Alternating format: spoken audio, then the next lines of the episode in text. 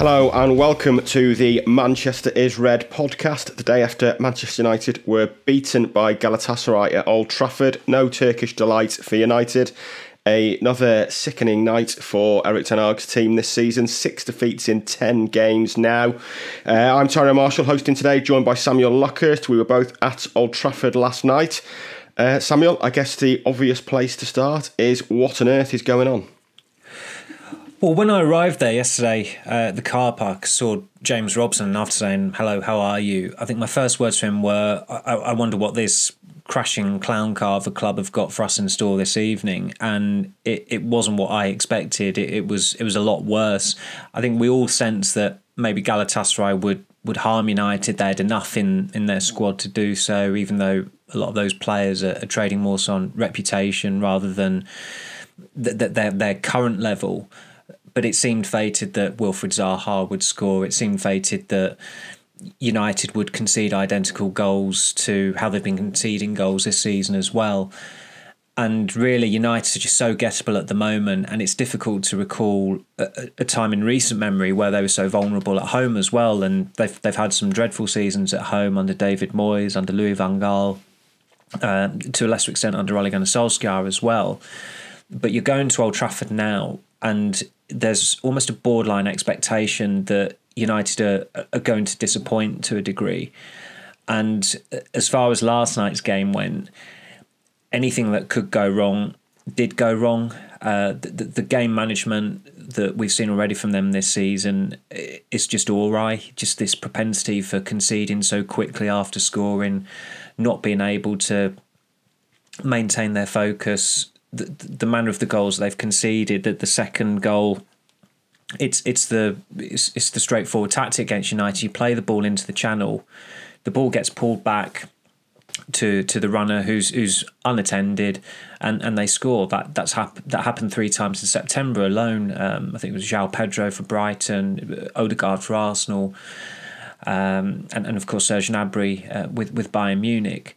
And it, it has got so bad that the question had to be asked last night, and it was asked by, by our colleague Dave McDonnell uh, of Ten Hag whether he was concerned about his position because they've lost six out of their first 10 games for the first time since 1986 to 87. This, they've conceded the most goals after the first 10 games uh, since 1966 to 67. So even in these last 10 years where it feels like all the unwanted records of, of you know tumbled really because of how poor United have been uh, from time to time. They they're, they are still finding spectacular ways to to outdo themselves. And of course, the embarrassment last night it wasn't just on the pitch; it was in the stands with the infiltration of Galatasaray supporters in in the home section. We felt we were in Istanbul just in the press box because we had the most partisan analyst that we, we've ever ever encountered next to us who really should have been in the away end probably with his uh, with his massive tripod. To the left of us in the director's box which is it's it's not the regulars in that section of it. The regulars are a little bit further away but the, the guests who come mainly they're all Galatasaray staff dignitaries and that was like an ultra section as well during the game and at full time. And you saw members of staff at United. Um, I think Dominic Jordan, the head of um, is it data, head of data science? Data science, and, yeah. Um, uh, and Andy O'Boyle, the deputy football director, just looking quite sheepish at the back, thinking like, "Are, are we in Manchester or Istanbul?" And I saw Rebecca Britton, the club secretary, sidle over to a UEFA official, uh, seemingly appalled by what what she saw in front of her. I mean, uh, you, you don't expect such partisan behaviour in in a director's box, but if it's Galatasaray coming to Manchester and if they're coming to Manchester and they're beating Man United, they're entitled to save the moment. And it, it was it, it, was a great atmosphere last night. As as rotten a night as it was for United, it was a really absorbing game of football. Um, with some brilliant pieces of play from, from both sides.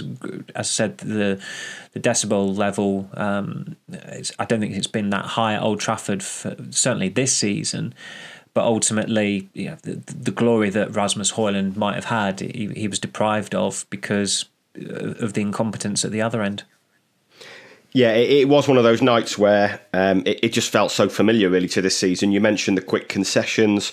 Um, they started well and played well for probably three quarters of the game as well, and we've seen that so often this season that they do have their moments when they look like a functional team, and there was some of that last night. They started really well. Hoyland got the goal.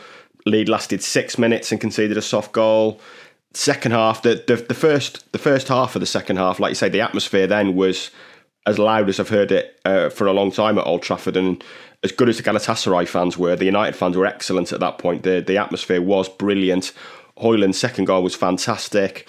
You know, the the roof was coming off the place at that point. United had clearly been the better team for three quarters of the game. Just got to see it out, and then they concede after four minutes another soft concession, and, and that is becoming a problem, isn't it? That they they can't hold on to leads, or if they concede first, even if they're playing well, the heads just go, and it's that that's got to be a major concern for Ten Hag because it suggests mental frailties and and a mental weakness really in this squad at the moment. Well, he was asked about yeah, he was he was asked about that afterwards. Like, are you worried that the players just aren't listening to you effectively because of they they have this penchant for committing the same error in game after game, and it's happening month after month at the moment. And I mean, even the Pape Sarr goal for Tottenham, there was something, you know, it was somewhat similar to those other goals where a ball is pulled into the box and someone who's not marked goes and scores. I remember as we were walking out the ground last night, you said how how abysmal that second goal was, just from a defensive point of view, and how how appalling the defending was. And watching it back this morning, you're not wrong. I mean. Koglu, who I thought was was terrific all night, he, he was he was man of the match when the ball's played into the right hand channel, he is parallel with Casemiro, so it should be a close. It should be a close sprint between them. By the time he receives the ball in the penalty area, he is around ten yards ahead of Casemiro, and Casemiro has been off it pretty much all season so far. Um, it, it really has been a, it's it's safe to say that it, it's been a case of second season syndrome. He he's he's been caught out so often. He's been off the pace so often. His his second booking last night, you, you can't really that that wasn't his fault so much as Onana. Onana played him into trouble, and he tried to salvage the situation but couldn't. But him being caught on his heels has become a familiar sight, and the deployment of Amrabat at left back. I, I just find, I mean, Ten Hag has done that because Amrabat played left back a handful of times for him at Utrecht in, in 2016. I highly doubt even some Utrecht fans can recall those games. This whole once upon a time in the Eredivisie, this player did that. Ten Hag has formed for this. He did it last season when he started Christian Eriksen as a false nine in the defeat to Brighton. And when he was asked about afterwards, he said, well, he played there when he was at Ajax. And Ajax was a club that Eriksen left nine years before he ended up at United. So the relevance just doesn't compute. And again, this fixation on players who've been uh, you know, developed in the, the Eredivisie, come through in the Netherlands, it, it just doesn't wash. It, it's not going to cut it in the Premier League or the Champions League, never mind playing for Manchester United in the Premier League or the Champions League. And as unfair as it is on Amrabat, he is still 27 years of age. His positioning for the second goal is just amateur hour. He he goes walkabout, no excuse for it whatsoever. Whatever the situation with Sergio Reguilon for the Brentford game at the weekend, Amrabat cannot play at left back. There has to be a change up there. Play him in midfield. That's where you've brought him to play. He, he needs a run in midfield as well. He's probably going to get it after the October internationals, especially as Casemiro will be suspended for the first game against Copenhagen but that was a problem. Um, Diogo Dalot, uh, he got bullied by Wilfried Zaha with, with Ten Hag watching on uh, at Selhurst Park nearly 18 months ago. Happened again, just with that first goal. You, you don't. United, again, in, essentially, they've committed the same mistake they did in the FA Cup final where they let the ball bounce. And it was the same two centre halves as well. And as bad as Dalot was, neither of the two centre backs thought, there's a long ball here from Davinson Sanchez. One of us should take ownership of this and just head it away. And United have gone so far backwards that with Davinson Sanchez, in, in the 2017 Europa League final, United players were ordered not to press him. They were ordered to press Matthijs de Ligt, his partner at Ajax, because he was elegant on the ball. He could part, pick a pass. With Sanchez, United knew that his distribution was so hopeless that he would advance, advance, he would hoof it, and then they'd have Marouane and Fellaini to nod it away. So for one night and one night only, United literally missed Marouane and Fellaini against Galatasaray because two of the goals come from hoiks from Davinson Sanchez. Just long, hopeful balls punted up, and somehow they they end up with uh, they end up with with Galatasaray scoring. So that's how acute the regression is at United. Uh, it, it, as I said earlier, anything that can go wrong will go wrong at the moment, and Ten Hag is cutting the expression of someone who he's who, who just almost it almost looks like he can't get all of his ideas, all of his instructions across to the players and he's straying dangerously close to that point, and that point is the point of no return. Yeah, like I said, I thought all three goals last night were, were dreadful from a defensive point of view. You, you could compile a video of them and show them on coaching courses for years to come for what not to do. Like Davinson Sanchez has got two assists, one a long ball downfield, the other a headed clearance from an aimless Amrabat pass. Um, the the second goal, like I mean, it was so bad. I've written a piece on it for lunchtime. It's Galatasaray have got a throw in 10 yards inside 10 yards inside their own half and 8 seconds later are scoring. And as much as their analysts might say that's something we've worked on no elite team should be conceding a goal that quickly from that position you know. A, a dead ball is the one time you should have structure in your team and, and United had none and Amrabat was turned too easily by the winger. Like I say Casemiro was nowhere near his man and looks a, a shadow of the player at the moment and the, the, defensive record is is disastrous. I think that's four times in ten games now they've conceded three or more. Eighteen goals in ten games in total. Onana sold himself too early for the for the winner. I thought it, he, he made it he easy did. for um, for Icardi to finish. I mean that dink didn't really have much height on it, but Onana had gone down and and, and telegraphed it when he should have should have stayed tall. And also you know, United were in that position because Casemiro had been sent off from a poor pass from Onana, and it, it kind of sums things up that United signed. You know, Onana was the best goalkeeper in the Champions League last season. He's come to Manchester United, and now he's probably the worst goalkeeper in the Champions League after two two match rounds. And his form is it is certainly a concern at the moment, isn't it? It is. And in regards to the one on ones, that has happened before this season when Awoniyi scored Nottingham Forest's first goal. Onana made it easy for him. I mean, Awoniyi was not particularly convincing at all. He had all the time in the world, and he still almost ended up not taking the chance. And he, only took it, and I think Onana got a glove on it, but again, he went down far too easily. He was he was sold a dummy, and I, don't think there there even was a dummy uh, from from Awoniyi. And with De Gea, without wanting to dwell on the comparison too much, but I, I, I remember even writing it at Brighton in May. So this is the final weeks of De Gea's United career.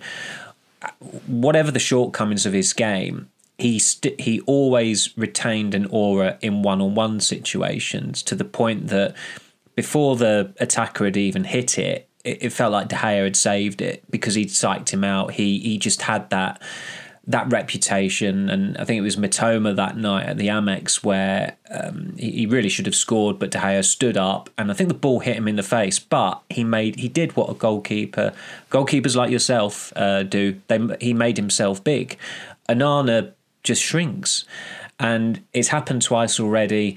He's already realised that when you commit an egregious error for United, it is a hell of a lot worse than when you make an, make a mistake for Inter Milan or, or Ajax.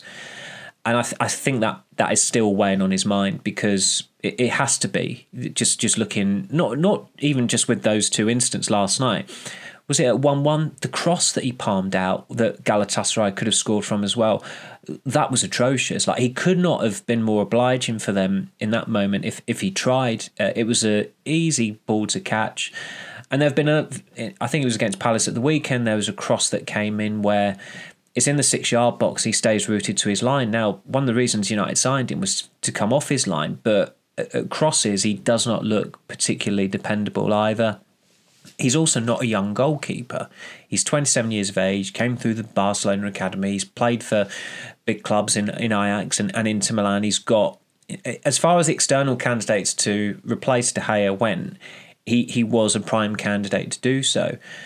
But we've seen it so often. Players go to Man United, the scrutiny, the criticism, it can become overwhelming. It, the, the mental side of it can become overwhelming, and I think Onana has become the second, the, the latest victim of it.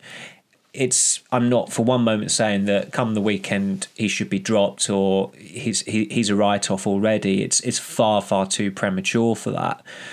But when Ten Hag said on Monday that they they decided to play him against Palace in the League Cup last week because he's still adapting to English football. I thought if if you're really having to play him in a game where the opponents are, are treating it as an inconvenience, that suggests that there is a bit of a mental issue there if the player is still taking his time to adjust because he could miss up to seven games in the new year through the AFCON. You need to have a look at Bayindir long before then.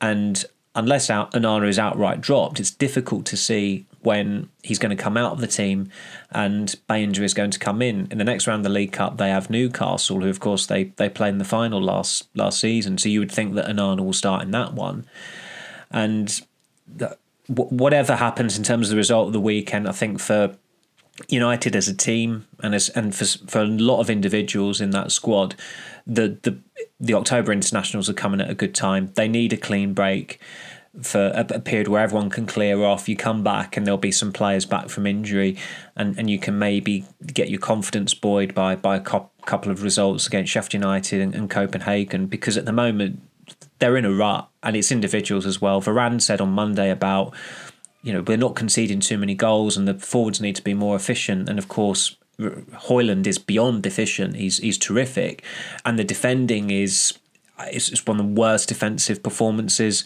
I can recall Old Trafford in um, in recent years, and yeah, that that has to be on Varane. It has to be on Lindelof. It is getting to the point, and he'd have been in my team last night as well. But you have to ask the question: Does does Maguire come in on Saturday? Because United have been so so leaky at the moment, are, are being so leaky at the moment. Lindelof is just playing because he's not Harry Maguire. Um, th- there has to be a change up there. There have to be some pretty significant changes for that game at the weekend. Yeah, definitely. And if Martinez is, is going to be absent for two months or longer, then you, you need a, a settled centre back partnership in a way. But I think it's you know Maguire probably has, has earned his chance now. You could even play Lindelof at right back and, and Dalot at left back. But we we will do a podcast on Friday when we'll look at that Brentford game in more detail. Uh, you mentioned it earlier in this podcast, Samuel. Disappointing night for United off the pitch as well. Um, a thousand, I think it's fair to say, of Galatasaray fans in the home end. I estimated around a thousand. You think it was a few more? It probably was.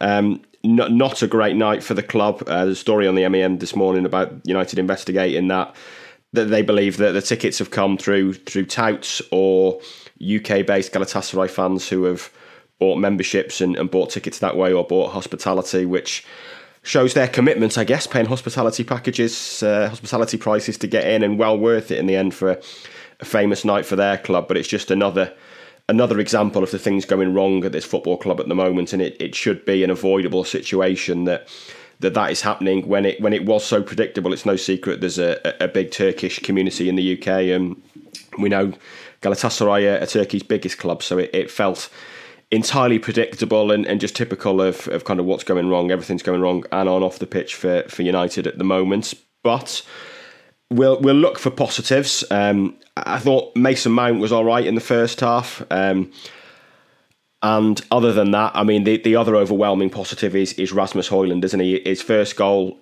I thought he took it pretty well, even though it looks a simple finish. He cushioned that header well, considering the cross was coming at him at some pace. His second goal is is fantastic. The pace and strength to get away, and then the ability to pull off that finish when running at such high speed. And there was other moments in there early on in the game. He, he showed pace and strength again. His hold up play early in the second half to hold the ball up and then find Eriksen's run. He was the overwhelming positive on the night, wasn't he? He was terrific to watch, and he also deserves immense credit because at the weekend the three best chances dropped to him. He didn't take any of them. United lost, and you're wondering how often is that going to happen this season? Um, where you've got the main fo- the main focal point, the main striker doesn't take his chances, and United end end up coming away with from the game with nothing. and even before he scored, he embarked on that brilliant early run where he put in a, a, terrific cross that Fernandes really should have scored from. And he, he, there were a few of them last night where he really got the crowd on their feet with um, with with his pace and and and charging at goal. And there, has been he, he's quickly forged a bond with the match goers, and I think that was apparent at Arsenal when he came on. He got a loud cheer. Of course, his removal against Brighton was booed when they were in Munich, he, he attended the the Manchester Platz um, memorial for, for the Munich air disaster and had pictures with, with supporters there. That goes a long way, but of course, his his what matters most is what you do on the pitch. And as you said, with the first goal, he he stays on side. It's very easy to stray ahead of the ball there, but he stays on side. He connects with it so cleanly. I think with the second goal, it, it, there's always a temptation at times to compare the current United striker to one of their great strikers, but that was such a singular goal from Højlund that it, it, was his own. And Ten Hag told us in, in San Diego, I think he used the word unique uh, when we spoke to him about Højlund. He didn't want to compare him to other strikers, and that you know that struck me as quite a, a telling quote at the time. And last night, that second goal you, you saw why it had all the attributes of of a complete number nine. Just the way he he motored away from the final man, the way he angled his dribble as well. Because I think the commentator even said, watching it back, it's a two on two. He didn't necessarily expect Højlund to get away and have a one on one, so it's gone from a two on two uh, to a one on one through his pace and also the way he carried the ball. And he just draws Muslera, and it's such a, a, a deft thing, a wonderful goal. I mean, a, a, big chunk of my match piece was was dedicated to him last night. I'd have loved the game, uh, the final score to have been. And, and the, the actual piece to have been a, a pay to, to, to Højlund because it, was his breakthrough moment in United shirt. There's clearly that connection there. He he turned conductor at one point. He turned to the crowd and you know urge urge them to you know turn the decibel level up. And within a minute, I think he, he scored, but that goal was offside. So I think last night his his performance it pretty much ticked all the boxes. Um, given especially the context going into it, where he had that minor setback at the weekend, and he knew he was going to be starting that game, but he also knows that he's really got to he, he's he's got to be the main source of goals. If you're the Man United striker, although Marcus Rashford might be um, to to your side and he got 30 goals last season, you are you are the number nine in in all but his squad number, I suppose, and they're going to be banking on him a hell of a lot this season. And three goals in two Champions League games is really good going. He needs to get off the mark sharpish in the Premier League as well, of course, because that that's always a striker's bread and butter. And unfortunately for United, there's there's a real chance that they won't be in the Champions League uh, beyond Christmas as well. But I, I just I liked I liked everything about him last night. What he was doing off the ball, what he was doing outside the box, his his play in the box, and that second goal. It, it was so singular that there was no point comparing it uh, to to anybody else. So that that was absolutely the overwhelming positive of it, and it was just it was a genuine pity. Look, we we're in the press box. We want an easy night. We want we we, we don't want the stresses of a, a back and forth. And there were we've had a fair few of them already this season. It would have been brilliant just to have you know written about the Rasmus Højlund's first great European night in a Manchester United shirt, but it wasn't to be for him, unfortunately. Absolutely. As I say, we, we will be back on Friday for a more in depth pod looking ahead to the weekend into the the issues around United at the moment. But final question today, Samuel, I, I guess focuses on on Erik Ten Hag. I mean, there's another game to come before this international break, which already feels like a huge, huge game. But is he at the point where he's he's under pressure now? You're always under pressure when you're the United manager, but in terms of his position, I, I still think it's a there, there was a stock headline that got used in Solskjaer's final month, which was he addresses his future. I don't think we're at that point yet with Ten Hag. I, would hesitate to say his future is in doubt, but we are in October now, and if this if this decline isn't arrested anytime soon, he will be in trouble. Um, there, there are a lot of things in his favour, and the the club have invested heavily on his watch he has authority over that squad. There aren't any players who are going to get anywhere with with undermining him. He's either seen them off or he's banished them from from the training squad, as we've seen with Jadon Sancho. So I think that does help. He's got the authority. Solskjaer never had that, and also as soon as Cristiano Ronaldo went back there, you he, he started putting the feelers out to United. Like essentially, when are you going to sack him? Because we, we can't have this going on anymore. He he was looking for a resolution um, quite quite early on and seeking assurances. I think as as early as after the Liverpool game, and, and Solskjaer wasn't sacked for another four four weeks after then. Um, but th- that's that's what you get with with certain certain personalities, certain egos in the squad. The tricky, the invidious position they're in with the Champions League now is that in a best case scenario, they win their next two games against Copenhagen, Galatasaray lose their two games against Bayern Munich, and United go to Istanbul, two points clear of Galatasaray um, with with two games to play, and even that is not a great position to be in when you're going into that bear pit. We have seen how United can crumble away from home in the last two years in particularly hostile atmospheres. We saw it. I mean, even Seville last season. Sevilla is not. It's not an atmosphere that people talk about or group with I don't know the the Rome derby or the Istanbul derby uh, as far as European atmospheres go. But United crumbled that evening, and it's Galatasaray fans. We saw how intimidating they could be last night when they're playing away from home. So goodness knows what it will be like um, in late November, and there is going to be something riding on that game. That's that's absolutely certain. Even if, as I said, if Galatasaray lose their next two games and United win their next two, Galatasaray is still only two points behind United with two to play, and they've got United coming to to Istanbul. I think Galatasaray probably would have taken that um, before the group even got underway. And of course, if you're a Manchester United manager who fails to qualify for the knockout stage of the Champions League, you're at that point you are having to address your future, and it is fair to speculate or question um, the manager's future. It happened with Van Gaal in 2015. It, it happened with Solskjaer in 2020 as well. So he's he's I, I still think he's quite he's a reasonable distance from from the precipice. But if they would if they were to lose on Saturday against a Brentford team who have not had a good start to the season and won one game in nine, at that point the October international fortnight might be busier than we all anticipated. But I would still not ex- expect a, a, statement from United announcing um, the, the manager's departure. Yeah, agreed. I think we're a way off that at the moment. Um, as I say, we'll be back on Friday where we'll have a, a more in depth discussion on that and the game against Brentford. Uh, that's all for now. Remember to give us a like and subscribe wherever you get your podcasts. Uh, like our YouTube channel as well. Post match review videos from every game on there, as well as all our social media channels. Uh, that's all for now, and we'll be back with you on Friday.